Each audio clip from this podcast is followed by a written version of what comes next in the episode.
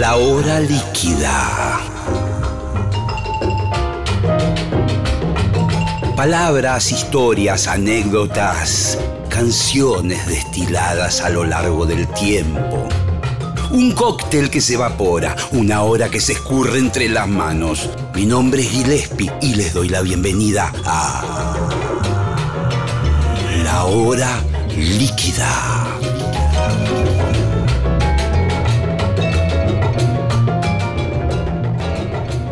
Hola, hola, hola, hola, hola, hola, buenas noches. Estamos comenzando una nueva emisión de La Hora Líquida aquí desde el auditorio principal de Radio Nacional en Maipú 555, un lugar fantástico, histórico, muy bien luqueado. Ustedes verán que esto es una especie de living, bueno, aquellos que lo vean por, por YouTube.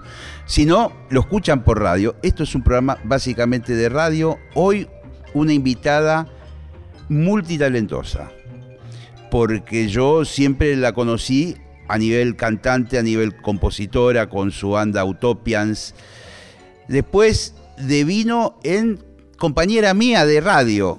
Y fue genial la experiencia, porque la verdad que fue mucho más profesional que todos los, el resto del equipo. Es Barbie Recanati, la tenemos aquí. Hola Barbie, ¿cómo estás? ¿Cómo estás, Gilefi?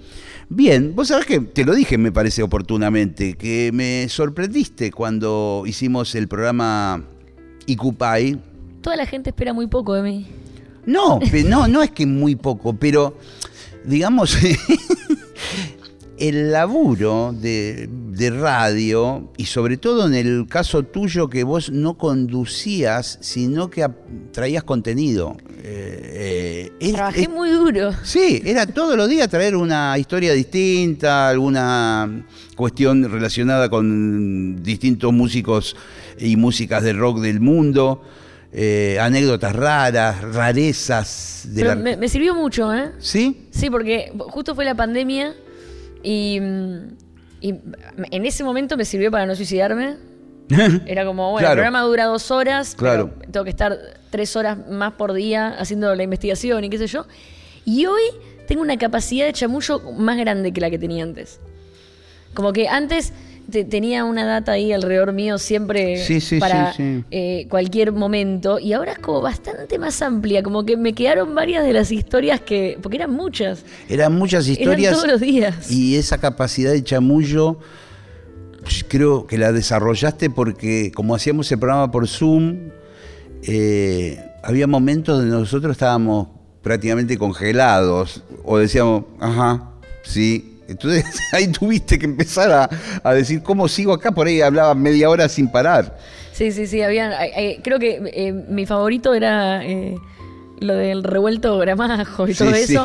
Y, eso, como una historia llevaba a otra historia llevaba a otra historia. Creo que un día vos y yo llegamos a la conclusión de que eh, el cantante de Los Piojos tiene los derechos de feliz cumpleaños o algo sí, Sí, sí, pero bueno, eran investigaciones que yo no sé vos de dónde las sacabas, digamos, a partir de me imagino, de, cosas que te iban contando, cosas que leías por ahí random en internet. Yo, creo que eh, hay como, como que eh, es re raro lo de internet ahora, porque mm, te querés agarrar el celular para ver la hora y pasaron 25 minutos y no te acordás para qué agarraste el celular. Sí, sí, sí. Y estás leyendo un hilo de Twitter de un tipo que te hace creer que lo que va a contar es re interesante y al final no te contó nada. Sí. Y al final no sabes qué era es. Y cuando mirás es 30 minutos más tarde de lo que tenía que ser, porque no miraste el reloj 30 minutos antes. Y en el medio de todo eso, como que usamos. Al final, Internet logró que usáramos Internet para estupideces y, y estamos todo el tiempo perdiendo el tiempo y no ganando nada. Pero si te concentras una hora, es increíble lo que hay ahí adentro. Claro, la, como esa herramienta bien utilizada. Está todo. Entonces eh, es como que, eh, de hecho, es, muy fácil, entiendo mucho a la gente antivacunas y la gente que piensa, lo del chip y todo eso, la reentiendo. Porque si te metes tres horas en internet es muy fácil llegar a conspiraciones. Como que te metes de una cosa a un lugar, de otro lugar, otro lugar, otro lugar, y de repente estás en un foro de la Deep Web donde hay un montón de gente que cree que vos sos el rey de una religión sectaria que. Entonces, como que. No me digas que se enteraron ya.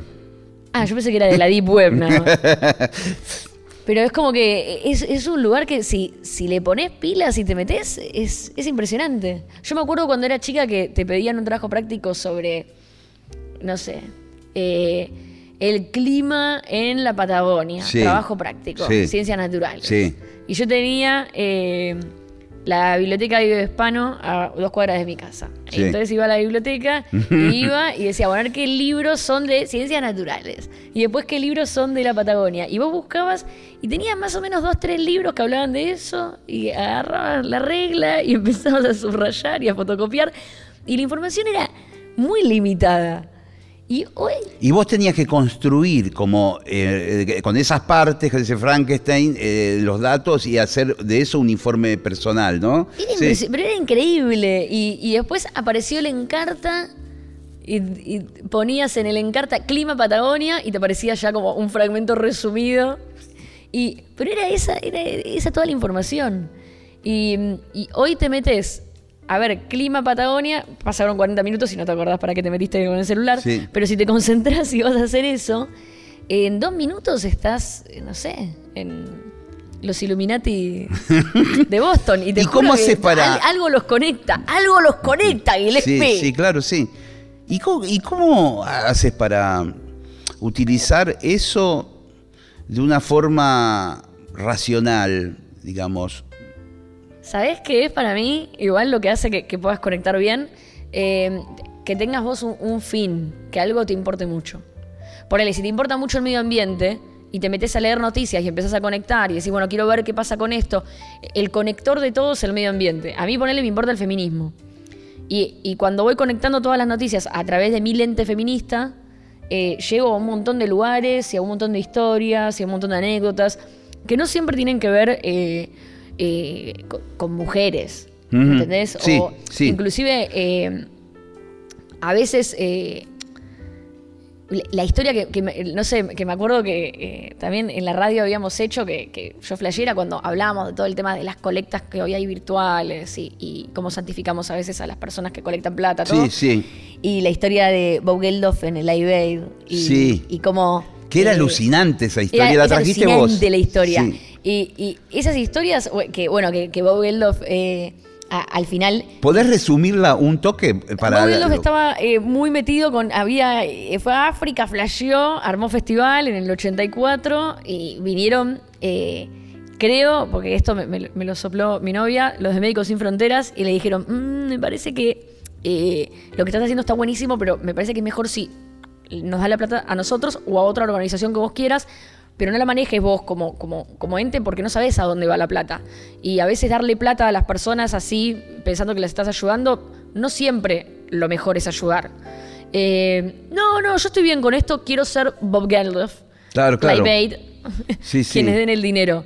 Y bueno, finalmente les dio la plata al lugar donde él quería ayudar en África y esa gente con esa plata fue y compró un montón de comida y semillas sí. para sembrar y cuando fueron a comprar las semillas, las bolsas estaban llenas de semillas inútiles, era una estafa, y la gente que les vendió las semillas, que eran de otra aldea, porque él quería como generar como un intercambio económico dentro de ellos, eran terroristas, y con esa plata compraron un montón de armas y los mataron. Eh, no se habla mucho de esto, salió en todos lados en su momento. Claro. Eh, pero también se hizo mucho esfuerzo para taparlo. Pero todo el dinero que se recaudó en Live Aid se usó para matar a toda la gente que se quería ayudar. Entonces, a veces, lo mejor es no ayudar.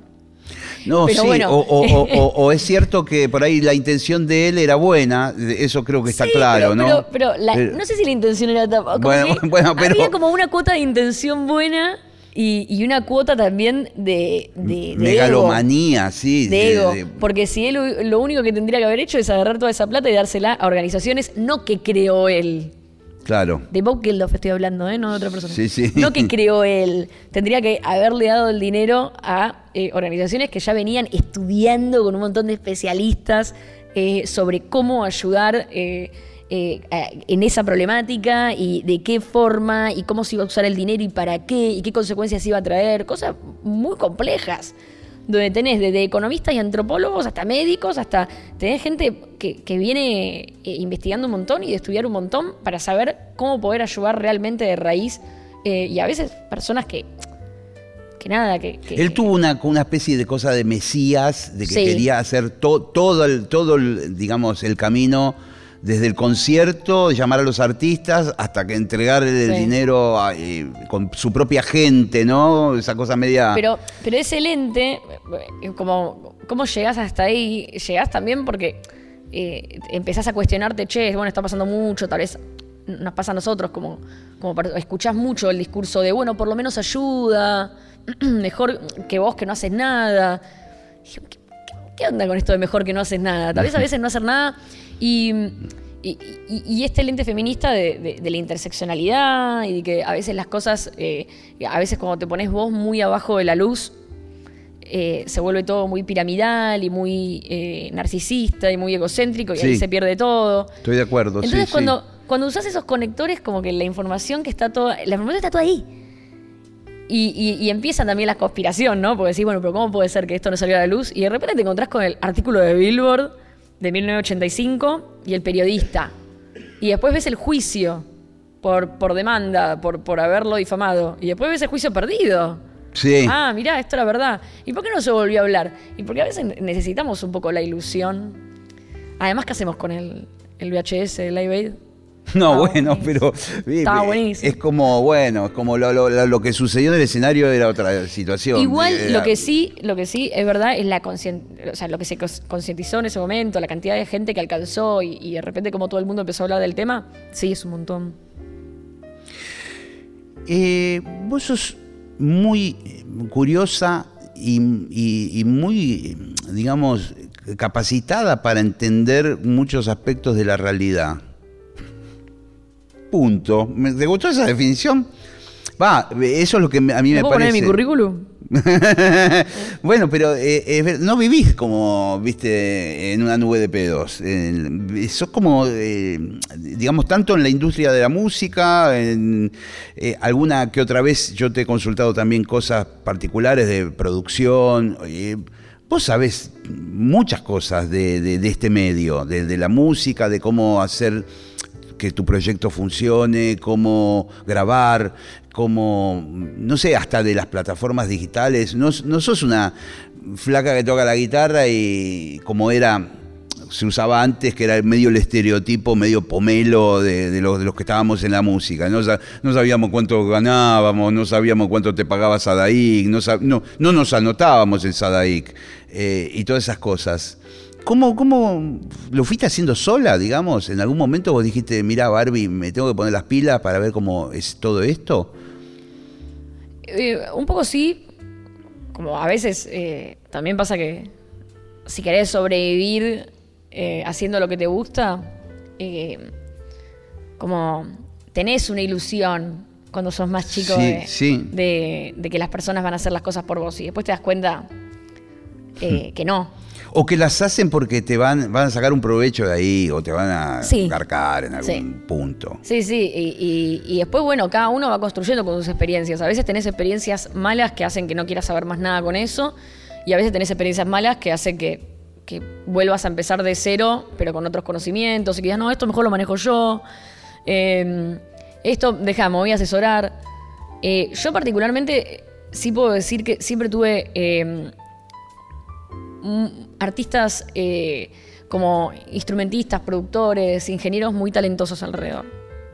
Entonces eso hizo que no tuviera que, invertir mucho tiempo en aprender sobre eso.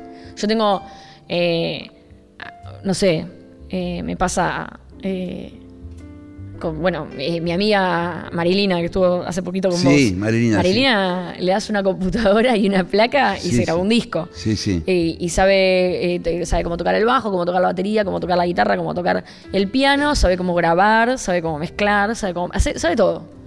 Eh, yo sé acordes en la guitarra y nada más. No, bueno, pero. No, no, pero en lo musical. Me decís, sé rec, cortar y pegar, porque es más o menos lo mismo. Control Z se usa también ahí en Pro Tools. Más o menos como es, ese, tipo de cosas básicas. Pero el tema es este, no, no siento que no sepa esas cosas por una cuestión de... De que no, te da, no tenés capacidad. Eh, que no, eh, no, no es que no tenga capacidad, porque tampoco me voy a mandar tanto la parte, sino que voy a decir esto. Sí acepto qué cosas me van a costar mucho más aprender y qué cosas mucho menos. Entonces, las cosas que me cuestan mucho menos aprender, prefiero como decir, en lugar de romperme la cabeza para que esto me salga, eh, voy a tener a una persona siempre cerca que sabe hacer esto perfecto y yo sí voy a explorar esto que, me resulta muy fácil. Y, eso me vino re bien en la vida. Y, también me, hizo eh, vivir como una vida muy feliz, la de compartir eh, los labores. Me cuesta mucho trabajar sola y me encanta trabajar en equipo. Y me encanta que las personas que yo tengo alrededor sepan cosas que yo no. Es como, inclusive me pasaba eh, mucho, aprendí también en la radio, porque cuando eh, hice radio con vos era mi primera vez haciendo radio. Sí. Y algo que me pasaba era, en ningún momento anhelaba conducir. Era como algo que no me, encantaba lo que yo estaba haciendo, sentía que me salía muy bien, sí. sentía que era algo que me requería esfuerzo, pero un esfuerzo fluido y me gustaba mucho, mucho, mucho tener a alguien al lado que conduciera tan bien como era en el caso de Tania eh, o, en el caso tuyo cuando vos estabas. Como era, un placer trabajar con, con, personas que sabían hacer también su trabajo y algo que lo hacían mucho mejor que yo. Y eso lo mismo en la música. Como me, me, me encanta grabar un disco y estar con una persona que, que, graba increíble y una persona que toca la guitarra increíble y una persona que produce increíble. No me interesa hacer sus trabajos me, eh, pero sí me interesa mucho hacer el mío eh, y concentrarme en el mío lo mejor que pueda y me siento muy contenida por personas alrededor eh, que saben hacer su laburo. Sí. Entonces, en ese transcurso se me dio mucho con otras cosas. No se me da con el diseño, pero se me da con... No, está bien. Pero ponele, uno hubiera imaginado que tal como fue la evolución de Utopians, eh, ustedes podrían haber sido una banda de esas que mm, fichan con algún sello grande, se quedan ahí tranquilos y solamente tienen que tocar. Y, en un momento determinado vos te terminaste armando tu propio estudio. Sí, bueno, igual un eh, poco y un poco, porque justo con Utopians los últimos dos años, tres años, para mí fueron, fue así, porque fichamos con Pop Art y estábamos medio como en una rueda de tocar y tocar y tocar, salir de gira por el país todo el tiempo. Eh, nos subíamos todos en un auto y, medio que yo entendí que a mí me hacía muy feliz eso, em, pero que necesitaba, eh, empecé a, como a armar el estudio de a poco, eh, como con Juan, que ya laburaba conmigo en Utopians y que hoy toca la guitarra y produce todos mis discos y graba todo. Y, como armemos el estudio, como de a poco tener algo que, te diga, bueno, si yo quiero parar dos años, porque yo también pensaba en ser mamá. Hmm, si yo quiero parar dos años, no quiero depender de tener que subirme al auto y salir a tocar y tocar y tocar. Tal vez un día no quiero hacerlo más. Y, después pasó que yo tuve que separar Utopians eh, sin muchas alternativas.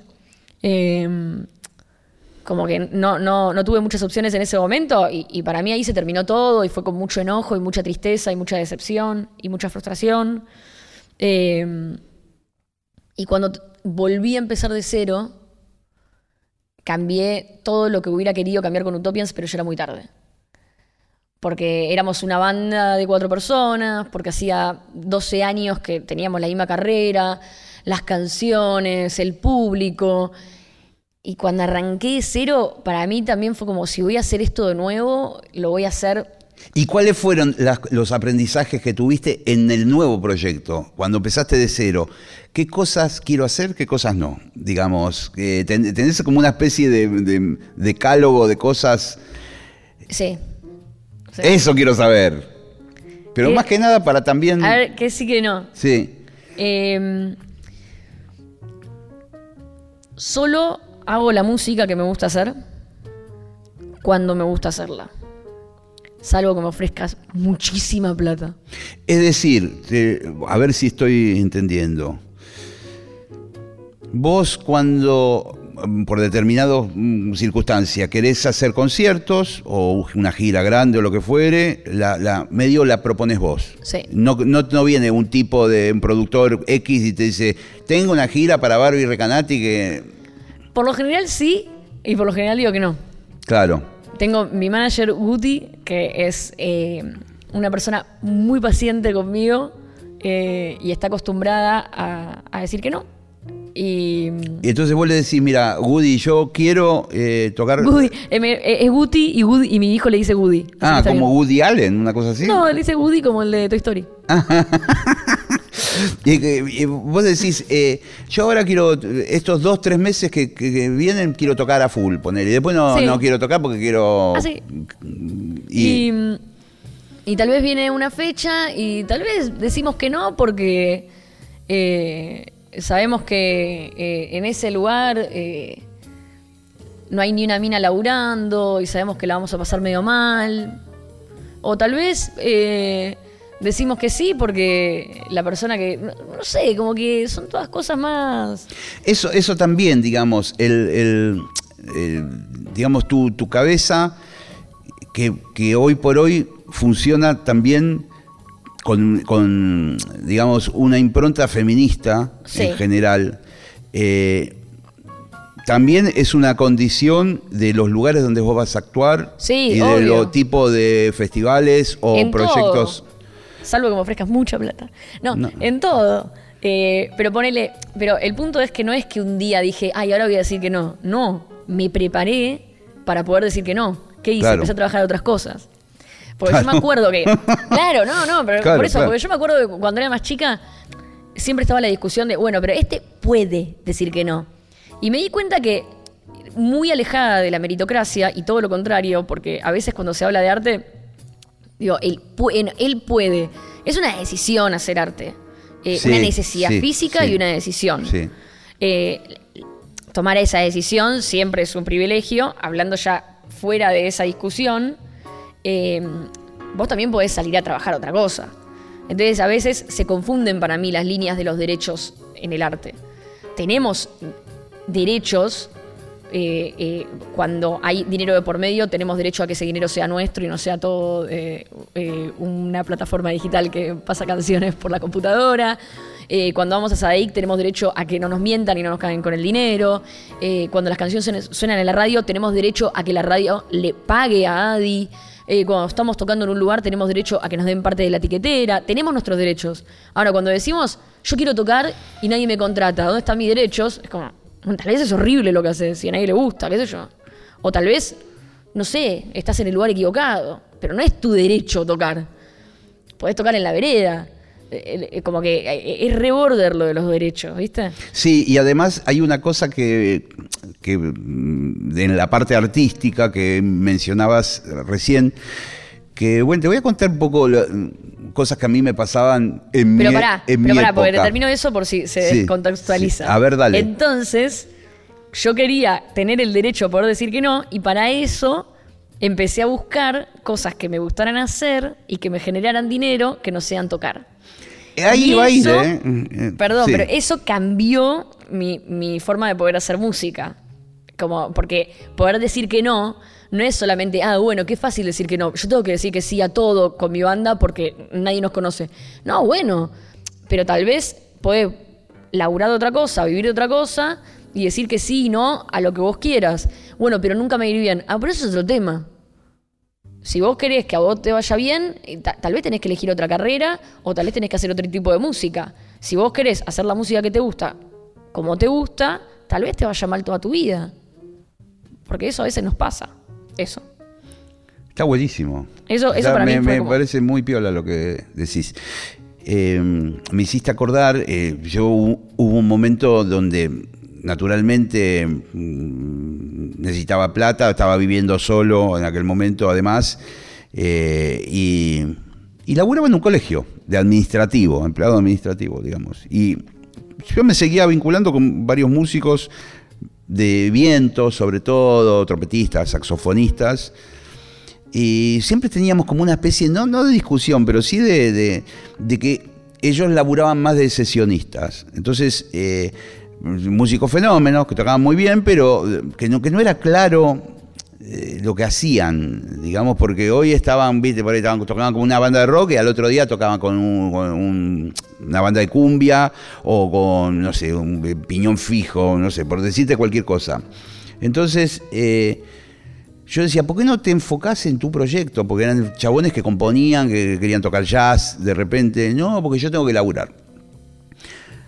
Pero es muy confuso artísticamente lo que vos haces, porque yo te veo en un escenario haciendo una cosa, al otro día te veo haciendo otra, al otro día te, viste, eh, y yo usaba mi ejemplo, porque no sé si era bueno, yo le decía, yo laburo de otra cosa, pero cuando toco, es mi música, o es en, con bandas que a mí me caen bien y que me parece que lo que hacen está bien. Y no con las que me parece que lo que hacen no está bien. Lo mismo, es exactamente eso, es el, derecho a, poder eh, elegir. A mí me pasaba, por ejemplo, que, cuando era más chica, me, ofrecieron cosas, cosas locas. Hasta una vez me, llamaron para conducir un programa de tele de música. Yo como, ni en pedo, ni en pedo, porque lo mío es eh, eh, esta banda y cantar en esta banda y es lo único que quiero hacer y no quiero, no quiero confundir a la gente. Claro, porque yo tal vez veía bandas que tenían también programa de radio y que les iba muy mal y pensaba que era eso. No sé.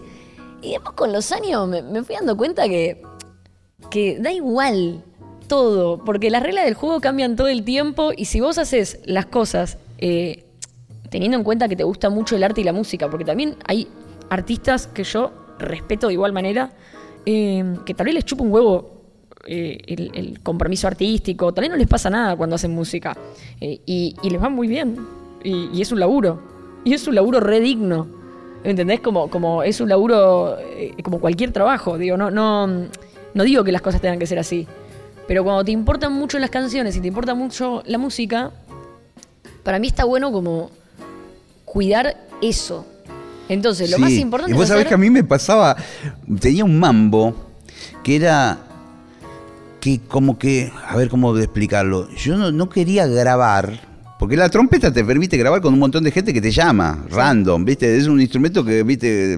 Pones vientos en un tema, lo que fuera. Necesito trompeta. Claro. y yo no quería grabar con bandas que a mí no me gustaban. Pero tenía el mambo de que eso iba a quedar en el mundo. Esa grabación iba a quedar, iba a quedar en mi, en mi currículum. O, y, no sé, como que siempre. Pero yo no, me conocía a nadie, estaban comenzando. Y yo estaba. Quería que construir prolijamente mi carrera, no sé cómo explicarlo, no quería que... Claro. ¿Viste? Entonces, no, no, no puedo, porque no me gustaban los temas, o no me gustaba el grupo, y así cuidadosamente, pero desde lo ridículo que al principio lo hacía también. No a hoy, digamos que por ahí ya me conocen también, Eso también es re importante, que lo que yo hice fue a partir de mi experiencia y descubrir después de muchos años, después de 15 años de tocar, tocar, tocar, festival, festival, festival, gira, gira, gira, cuando paré de una forma muy repentina y obligada y, y desagradable, estuve seis meses sin hacer música y pude rever, pude decir, bueno, hasta acá hice esto, ¿qué es lo que no me gustó nada? ¿Qué es lo que sí me gustó? ¿Cómo me gustaría que sean las cosas ahora en más? Y esa fue mi experiencia, porque tal vez hay otras personas que, te dicen, yo lo único que quiero es tocar mi instrumento, no me importa con quién. Sí, sí. Y lo único que quiero, entonces, a partir de, como que a los 20 tenés una proyección de qué es lo que te va a hacer bien. Y tal vez después con los años empezás a darte cuenta qué es realmente lo que te hace bien. A mí particularmente me pasa que es muy profundo lo que siento con la música, es tan sagrado, importante y hermoso que hoy tengo la, suerte de que cada vez que me subo arriba a un escenario la paso increíble y, que nada, que no, no tengo más espalda para, para el maltrato y la humillación y un montón de cosas que naturalicé durante muchos años. ¿Te pasaron cosas así? Me imagino que sí. Pasa que son cosas que tal vez no, cuentan como maltrato y humillación hasta que las verbalizás así, ¿no? Como me invitaron a tocar a un festival ahora hace poco en el verano, que es muy grande, y fue como que es la quinta vez que me invitan y que digo que no, que toqué muchas veces en ese festival. Y fue como, bueno, está bien, pedile un billón de pesos. Entonces fue como, bueno, si, si me, pago un billón de pesos, voy. Obvio que no. Y, ¿Pero por qué? Porque siempre que fui me hacían ir de 10 de la mañana a 8 de la noche y me daban un papel que valía por un patty.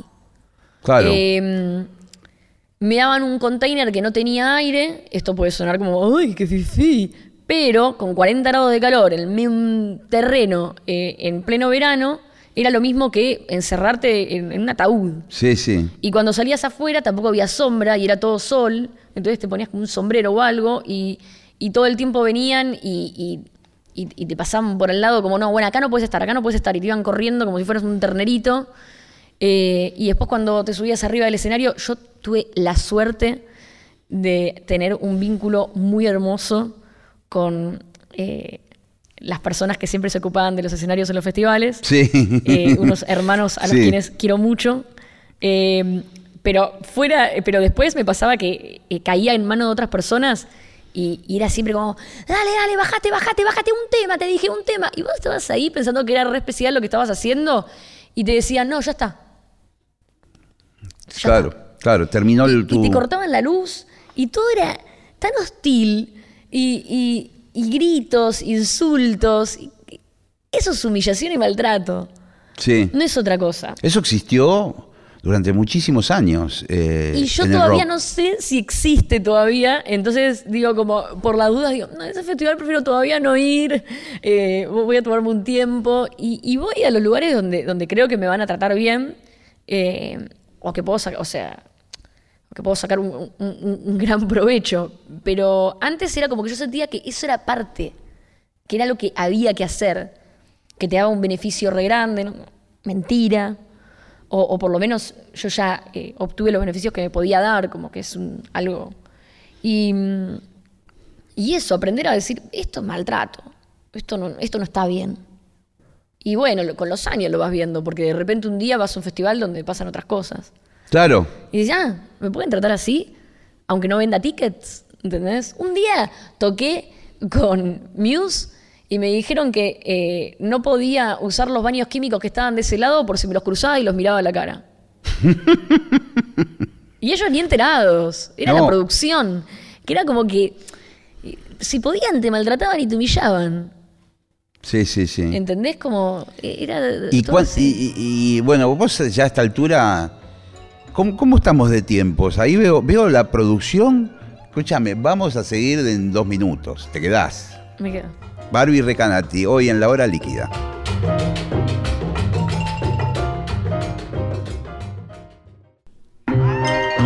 La hora líquida, martes hasta las 21 por Nacional Rock. Muy bien, seguimos, retornamos a la hora líquida. Hoy Barbie Recanati alucinantes historias. ¿eh? Estamos hablando de algunas cosas. No me quiero, porque ya entramos ahora en la parte como final del programa, pero no me quiero olvidar de varias cosas muy piolas que vos estuviste haciendo. Una de ellas es la gira por España. Sí. Contame eso porque es alucinante. Bueno, yo en el 2020 saqué un libro eh, que en realidad viene de un podcast que hice con Futurock. El libro salió por, también por la editorial de Futurock, eh, que se llama Mostras del Rock. Sí. Junto a Power Paola, que es una dibujante increíble, ilustradora increíble de Colombia. Eh, y es un libro de 49 historias, un 48, tiene la edición argentina, por ahora, porque ahora se reedita. 49 ah. historias. Eh, de, de mujeres, eh, artistas eh, trans, lesbianas, eh, que fueron muy, muy importantes para, para el relato, como, como el relato que no me contaron del rock. pero que fueron muy importantes. Ya sea que fueron muy importantes por su no participación o por su participación. Artistas que apenas quedaron embarazadas, la sacaron del medio, pero gracias a eso Elvis Presley la pegó. O artistas que hicieron que todas las bandas eh, de los 70 usaran sintetizadores y que el sintetizador se popularizara en, la música en general. Como eh, historias muy, muy importantes que sin ellas. Estoy pensando en Wendy Carlos. Wendy Carlos. Claro, Wendy Carlos, o sea, está en el libro y es una de mis favoritas, de hecho. Eh, de una persona que se habla muy poco. De música clásica zarpada. Una, una, persona de la cual se habla muy, muy poco, un artista trans, de la cual se habla muy poco y que creo que para mí es, una de las figuras más importantes de los últimos 100 años de la música. Y, bueno, e, ella tradujo, digamos, de música clásica al mundo del mini Moog y todas esas cosas. Una locura total. Exacto, o sea, eh, cuando eh, Moog empieza con los sintes, ella participa mucho en, la creación de esos sintes y, lo ayuda mucho a Moog a, lograr eh, estos instrumentos, pero que hasta ese momento hacían ruidos. Eran como experimentación plena. Sí, era difícil como afinarlos, que hicieran música. Claro, no podían convencer a los músicos de que estos sintes eh, podían ser melódicos. Y ahí Wendy Carlos eh, hace un disco entero que se llama Switch on Bach, un, disco entero de, música clásica de Bach eh, con estos sintes. El disco la rompe, gana mil premios, Grammys, está como durante dos años en, en, los rankings del mundo. Creo que ningún disco de música clásica superó eso nunca. Eh, pero lo importante es que eh, el mundo entero quedó como fascinado con los sintetizadores a partir de ahí. Entonces, nada, de, Stevie Wonder hasta Coldplay usa sintes gracias al esfuerzo de Wendy Carlos. Y para mí lo más interesante es que muchas de, las cosas que, bueno, pará, y hacía la música de Kubrick, de la naranja mecánica. Sí, sí, sí, sí, sí, sí. Pero mucha de, Ella, ella es de Brasil, ¿no? ¿Verdad? O no, o no, o, hay algo. Ah, sí. Es gringa. Es gringa, ah, mira. Eh, pero, pero bueno, lo, pero puede ser, sobre todo por el apellido, puede ser que. sí, yo algo, algo en algún lado vi. hija de. Sí. Porque, porque de hecho, también una de las cosas interesantes de la historia de Wendy es que eh, muchas de las, de, las cosas que había logrado con Kubrick o inclusive al lado de, de Moog eh, habían sido como un hombre cis. Claro. Ella a los 33 años transiciona públicamente. Su entorno íntimo sabía que ella era mujer, pero ella transiciona públicamente a los 33 años. Entonces, eh, eh, es como que había ido a universidades que eh, hacían música electrónica, que no era música electrónica tiesto. Era como eh, la electrónica, la música, experimentación. Contemporánea, ese tipo de cosas. Que eran muy novedosas en Estados Unidos y que eran muy difícil de ingresar y que eran caros, todo. Y, bueno, eh, eh, las mujeres no, no, no podían ir ahí.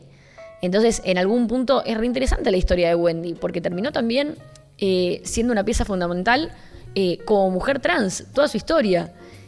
Y, muy poco se habla de ella para lo que muy hizo. Muy poco, muy poco. Yo la descubrí una vez viendo una revista Keyboard que tenía un amigo, de una revista de tecladistas. Pero, debería ser como una de esas historias que de, colegio directamente, ¿no? Y bueno, y así un montón. La cuestión es que salió editado en España. Sí. Y, me invitaron a presentarlo a, a, una feria de cómics de Barcelona, al Graf. Y me fui para allá y hice una presentación en Barcelona, otra en Madrid, más lo del Graf. Y aproveché, hice un par de conciertos acústicos eh, y todo fue muy bien. De hecho, cuando llegué, el libro salía el 9 y para el 13 ya estaba agotado. Así que lo vuelven a reeditar ahora en abril. No, porque lo hablamos así naturalmente, hoy tranquilos aquí en Buenos Aires, pero que te vaya bien en España es algo bueno, le, va bien, igual le va bien al libro. O sea, a mí igual con la música, esto se lo digo a cualquier músico que tenga una carrera más o menos mediana en Argentina, me fue muy bien en España, está lleno de argentinos. No es que fui y de repente habían españoles cantando mis canciones, está lleno de argentinos, tipo me sorprendí yo del nicho de, argentinos que hay allá, dije, ah, como, e, es, haces un concierto para 200 personas así, eh, en un toque. Pero más allá de eso... Eh, el tema del libro yo creo que no es algo que, me va a mí, sino que es también una necesidad. Eh, el libro en sí es, un libro, digamos, no es una novela que escribí.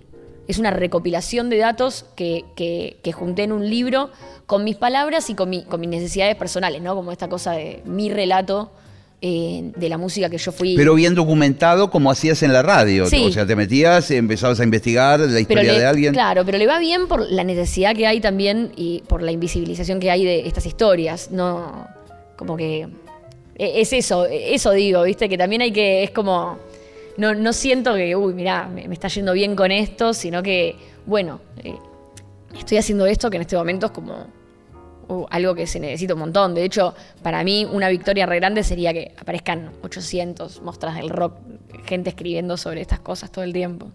Claro, claro, claro, claro. ¿Cómo es tu actualidad, digamos, hoy? ¿En qué andás? Ahora eh, me voy de acá al Centro Cultural Kirchner. Estás participando eh, en, algunas movidas ahí, ¿no? Sí, sí, sí. Eh, trabajo hace varios años. en programación de conciertos. Sí. la verdad es que buen trabajo en el área de música y es un, es un lugar que me divierte mucho ir porque, bueno, presento ideas, armo proyectos, y, es un lugar muy, muy, muy lindo. Es muy lindo. como que como si laburaras. De verdad, es muy, muy, muy, muy lindo. Es como, creo que trabajo en el centro cultural más lindo del mundo. Sí, sí. Con unas salas muy, muy, muy increíbles. Y, también es, muy divertido poder eh, eh, trabajar en un lugar donde, eh, nada, pensás y las cosas se pueden hacer. Que es muy raro eso, ¿viste? Sí, y, de, hecho, pasó, no sé, ahora en el 8M que como el año pasado era como, qué increíble sería un concierto así. Y después, siete meses después, ese concierto estaba pasando y había, no sé, 200 personas trabajando en ese concierto. Sí, sí. Y entonces eh, es un trabajo muy gratificante. Y además, digamos, yo que he atravesado varias generaciones, eh, que empiece a haber gente que conoce en esas áreas, viste, que conoce, que, o que es del palo, como que antes no pasaba, antes eran burócratas, digamos, los que estaban y no tenían demasiada idea de las necesidades de un músico, un artista a la hora de hacer un concierto o lo que fuere. Sí. Eh, que haya gente del palo adentro, y que te entendés que le podés pedir cosas, que se pueden armar ideas posibles, siempre, viste, no, no te digo un helicóptero que baje en la ballena azul y, y, también de nuevo lo, del lente feminista para mí no es menor, y, no hablo solamente de mí, sino de muchas personas que están ahí adentro. Están todo el tiempo como, bueno, se arma un ciclo de música, y, lo primero que se discute es el federalismo, lo segundo que se discute es la inclusión, lo tercero que se discute es como que eh, atraviesan muchas cosas eh, la música y la programación ahí que, que, no es todo tan... Como que se entendió, siento eso, como que estamos en una etapa donde se entendió que había un discurso de lo que importa es la música, que dejaba afuera a muchas personas que tenían mucha música para dar pero que no accedían a las ventanas de visibilidad que hacían que vos puedas programarlo, hacerle firmar un contrato o lo que sea. Y eso para mí es, algo clave que, ahora está cambiando a todo nivel, ¿eh? Olvídate de ahí, digo, un festival o cualquier lado, ¿no? Este discurso de a mí no me importa si sos mujer, si sos varón, si sos perro, a mí lo que me importa es la música. Yo no discuto eso, solo que eh, me parece que no te estás enterando de lo que hace eh, nadie que no sea los 10 flacos con los que juegas al fútbol los martes. Entonces, eso creo que es lo que está cambiando un montón y, por lo menos ese espacio donde tengo la, suerte de, trabajar por lo menos eh, hasta que cambie la gestión y vuelva a no hacer nada, es, es, así, es como muy, tiene una política muy, muy inclusiva que disfruto mucho. Música ¿Qué? Eh, composiciones, cosas, estás como. no más. No, mentira. No. Eh, música. Eh, estoy como con el plan de, invernar como un osito y grabar un disco. estoy ahora empezando a componer y mi idea es que para la primavera arrancar con un disco nuevo. ¿Tenés idea de ya de la sonoridad que querés, de como eso? ¿Vos pensás en esas cosas? Sí. De decir, este voy a, no sé, por decir algo, grabar con guitarra acústica y no sé, no va a haber batería o ese tipo de cosas. Sí, sí. sí, no, sí, sí. De hecho, me, divierte. Es como que todo esto que, hablamos al principio, de, de, bueno, hacer las cosas como te gustan a mí me abrió mucho la cabeza en cuanto a, las posibilidades, ¿viste? Como decir, ah, puedo hacer lo que se me dé la gana. Puedo hacer lo, que se me dé la gana. Y así salió Ubicación en Tiempo Real, que era un disco que yo pensé que no le iba a gustar ni a mi mamá. Y terminó nominado a Grammy, ganando un Gardel, eh, como con un montón de cosas que nunca me habían pasado eh, en el disco que yo pensé que no le iba a gustar a nadie. Entonces dije, bueno. Es por ahí. Sí, y es ni por tu por camino, ahí, porque tal vez ahora hago un disco que también siento lo mismo y no le gusta a nadie. Para mí está bueno prepararse para que no le guste a nadie. Porque si te preparas para que le guste a todo el mundo, ya arrancás con el izquierdo mal. Porque primero estás haciendo algo para que le guste a todo el mundo. Y segundo, si no le gusta a nadie, vas a cargar con una frustración. Y yo, al revés, yo como que es la primera vez que, Es la primera vez que alguien me dice, che, qué buen disco. Y yo, viste, qué buen disco. Como que lo siento, está buenísimo. Y tal vez eh, me gusta solo a mí, ¿viste? Pero me pone muy feliz. Pero el camino es el correcto, está bien. Es muy gratificante. Sí, Es un camino feliz. Está la guitarra, no sé cómo estamos de tiempo, pero ahí está la guitarra ahí. Yo traje la trompeta, que no sé qué puedo colaborar, no sé qué puedo aportar, pero algo podremos inventar. Quiero decirle a los oyentes que no hay ensayo acá. Es muy.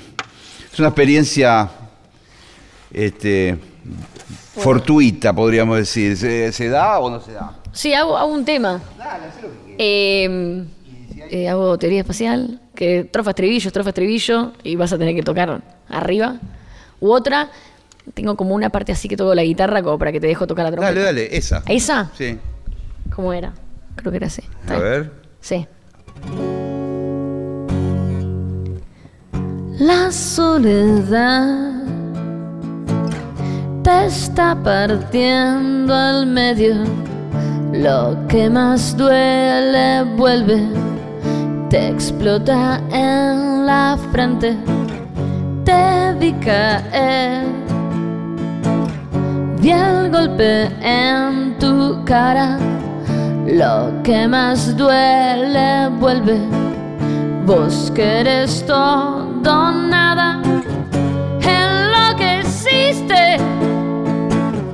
lo dicen en la tele. Ya no te creo nada, ya no te creo nada.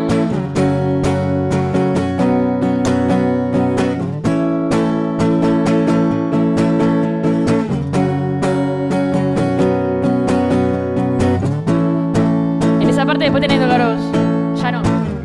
Desde aquel día te volví a ver.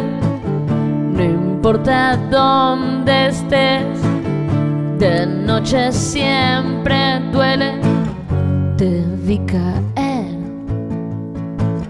Vi todo en tu cara, lo que más duele vuelve.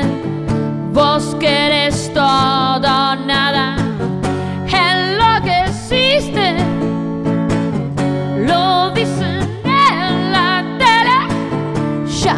te creo nada. Ya no te creo nada. En lo que existe, lo dicen en la tele, ya no te